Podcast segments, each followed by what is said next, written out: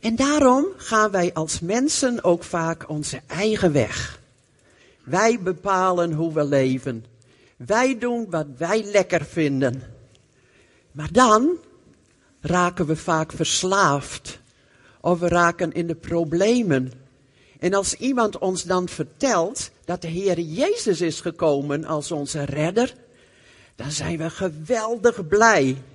En dan zeggen we, mag ik bij de Heer Jezus horen? En dat hebben de dopelingen ontdekt. Want door de kloof, door de zonde, is er een grote kloof gekomen tussen God en ons. Een grote scheiding.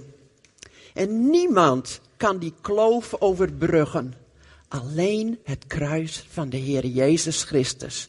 Hij zegt, ik ben de weg, de waarheid en het leven. Niemand komt tot de Vader dan door mij. Hij wilde sterven voor jou en mij. En hij heeft een hele zware prijs betaald voor jou en mij. Hij is aan het kruis gestorven. Hij is gegezeld. Hij is aangevallen door de demonen. Maar toch wist hij, dit is wat ik moet doen om die mensen weer terug te brengen bij God. Als je tot bekering komt, dan neem je de Heer Jezus aan als jouw redder en Heer. Die keuze moeten we allemaal maken. We zijn niet zomaar een kind van God. We zijn wel een schepsel van God. God heeft ons lief. Maar als je echt een zoon van God wil worden, dan moet je echt je leven geven aan de Heer Jezus. Je keert je als het ware om naar je oude leven toe. Je zegt, ik wil zo niet langer leven. Ik draai mij om en ik ga voor God leven.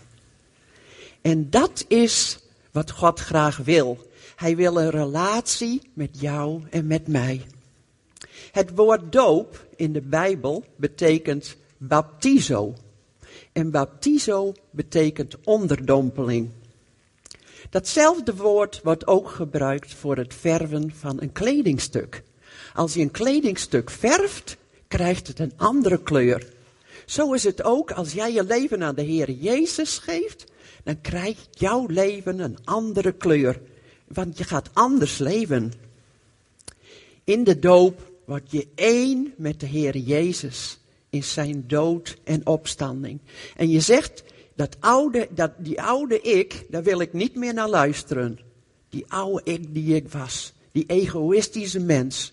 Die oude ik laat ik begraven in het watergraf. En mijn oude leven laat ik achter mij. En ik ga Jezus volgen. In een nieuw leven, een opstandingsleven. Vol van de Heilige Geest. Want weet je, als jij je leven aan de Heer geeft, dan zegt de Heer, dan kom ik bij jou wonen. Dan kom ik in jouw hart wonen met mijn Heilige Geest. En dan zal ik jou helpen om het leven te leiden wat God graag wil. En je gaat in de Bijbel lezen en je gaat ontdekken wat Gods plan is met jouw leven. In 2 Korinthe 5, vers 17 en 18 staat, Daarom is ook iemand die één is met Christus een nieuwe schepping. Het oude is voorbij, het nieuwe is gekomen. De duivel en zijn demonen, die weten ook dat je overgestapt bent uit het koninkrijk van de wereld in het koninkrijk van Jezus Christus. Hij heeft geen grip meer op jou. Jij kan nu zeggen, ik luister niet langer naar jou. Ik stuur jou weg. In de naam van Jezus Christus. Want je hebt een nieuwe positie gekregen. Je bent de zoon van God. En God heeft jou in Christus Jezus een plaats gegeven in de hemelse gewesten. Dat eh, kunnen we lezen in Efeze 2, vers 6. God ziet jou voortaan aan in Christus. En je hebt autoriteit in zijn naam. En je mag de Heilige Geest vragen. Lieve Heilige Geest, u woont nu in mij, maar wilt u mij ook elke dag vullen? Wilt u mij leiden? En dat wil hij heel graag. Hij wil heel graag dat we ruimte geven aan hem. En jij mag nu een ambassadeur zijn van Jezus Christus. Je mag aan alle mensen vertellen wie hij is en wat hij voor jou betekent. In Matthäus 28 lezen we dat de Heer Jezus ons allemaal een opdracht geeft. Hij wil heel graag dat we niet alleen christenen zijn die naar de kerk gaan, maar dat we discipelen van Hem zijn. En dat we Hem volgen. En dat we alle mensen, alle volken zelfs op aarde vertellen wie Hij is. En dat we hen dopen in de naam van de Vader, de Zoon en de Heilige Geest. En dat we hen ook leren hoe ze dan ook mogen leven. Wij geven hier na de doop ook een cursus en die heet Een Nieuw Begin. En dan leren we jullie ook de belangrijkste dingen in de Bijbel. Hoe je de Heer Jezus kan volgen. Hoe je echt een discipel van Hem kunt zijn. Lieve dopelingen, jullie hebben ontdekt wie de Heer Jezus is. Jullie hebben je leven aan Hem gegeven.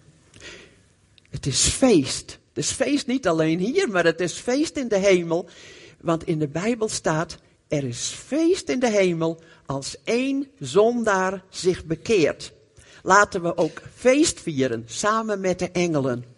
En als jij hier zit en je zegt, ja, wat is dit eigenlijk fantastisch. Dat God wil dat we bij Hem komen, dat we een nieuw leven krijgen. En dat Hij onze zonde wil vergeven. Ik wil dat eigenlijk ook wel. Dan mag je ook nu naar voren komen, dan gaan we met je bidden dan mag je je leven ook aan de Heer Jezus toevertrouwen.